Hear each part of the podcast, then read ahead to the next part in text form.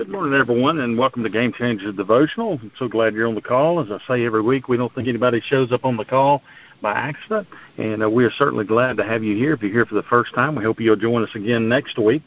And uh, if uh, you are uh, on the call regularly, well, we'd like to invite you to to uh, use that call-in number uh, to give to somebody else and share that we do this on Wednesday mornings at 7:30. Uh, this morning, Ken Horstman is going to lead our devotional, and I'm going to turn it over to Ken now. Good morning. Thank you, Michael. Here's a rhetorical question Do you like your chores? Do you like your, your work? Do you enjoy getting up and going to work each day? Do you like your projects?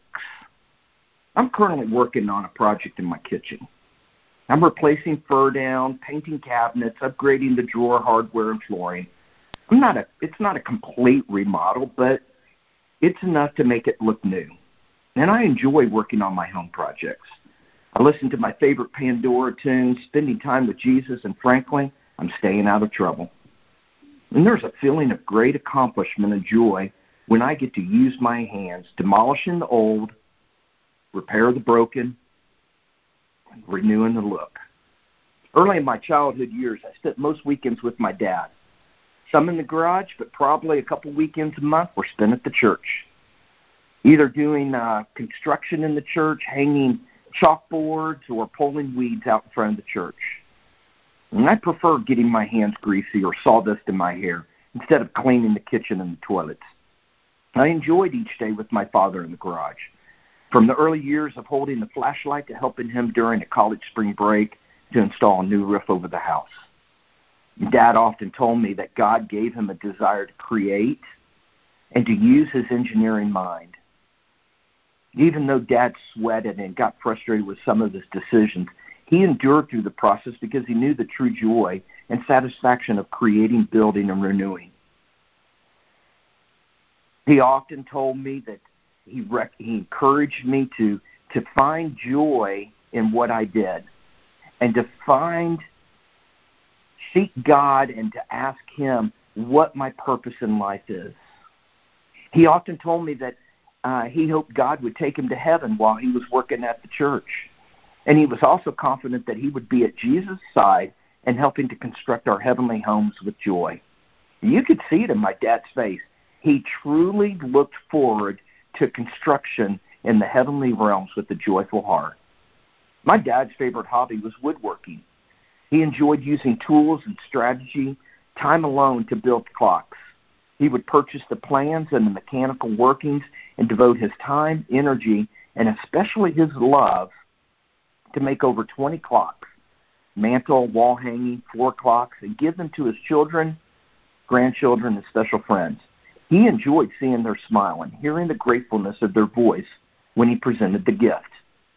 I too have enjoyed giving the gifts that I created to those I love.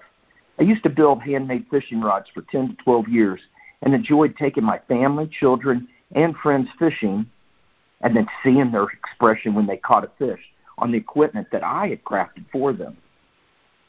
And today, in my business as a general adjuster, I am now finding the true joy of creating a scope and an estimate, the tedious task of labeling photos and incoming documents.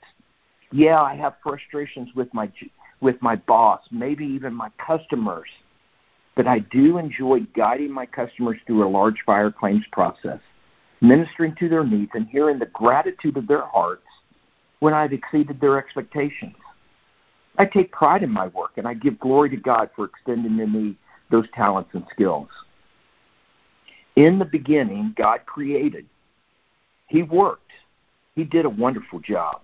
I can imagine Jesus in verse 2 of chapter 1 of Genesis hovering over the surface of the waters and saying, That is where I'm going to put Mount Everest.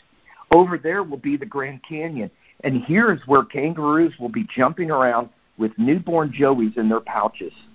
Jesus, being the architect of God's creation, envisioned what we as human as his human likeness would find appealing to his eyes. Each day after God spoke beauty into existence, he said it was good. And when God looked over everything that he had made, He saw that it was very good. What an accomplishment, God says. He is happy. He is joyful in what he made, and it only took him six days. Wow.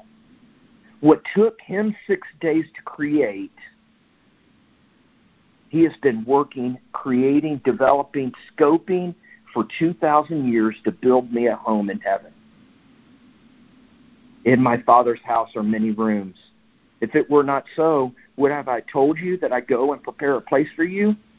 And if I go and prepare a place for you, I will come again and will take you to myself, that where I am, you may be also. Check it out in John 14. So, do you take joy in creating, producing, building, completing? What kind of gratitude do you show God for what He has created for you? And then keep your hopes alive. Don't fear, because He is building a wonderful house for you in heaven. Our Father God, you are a wonderful creator. And I thank you, God. I thank you, Jesus, for for building and creating and, and speaking into existence beautiful world that I can see. And I pray that you will give us the same desire of creating, the joy of accomplishing in our work, in our ministry, in our parenting, whatever we do, Lord. Give us that joy like you have and help prepare our hearts for today and tomorrow. In Jesus' name, amen.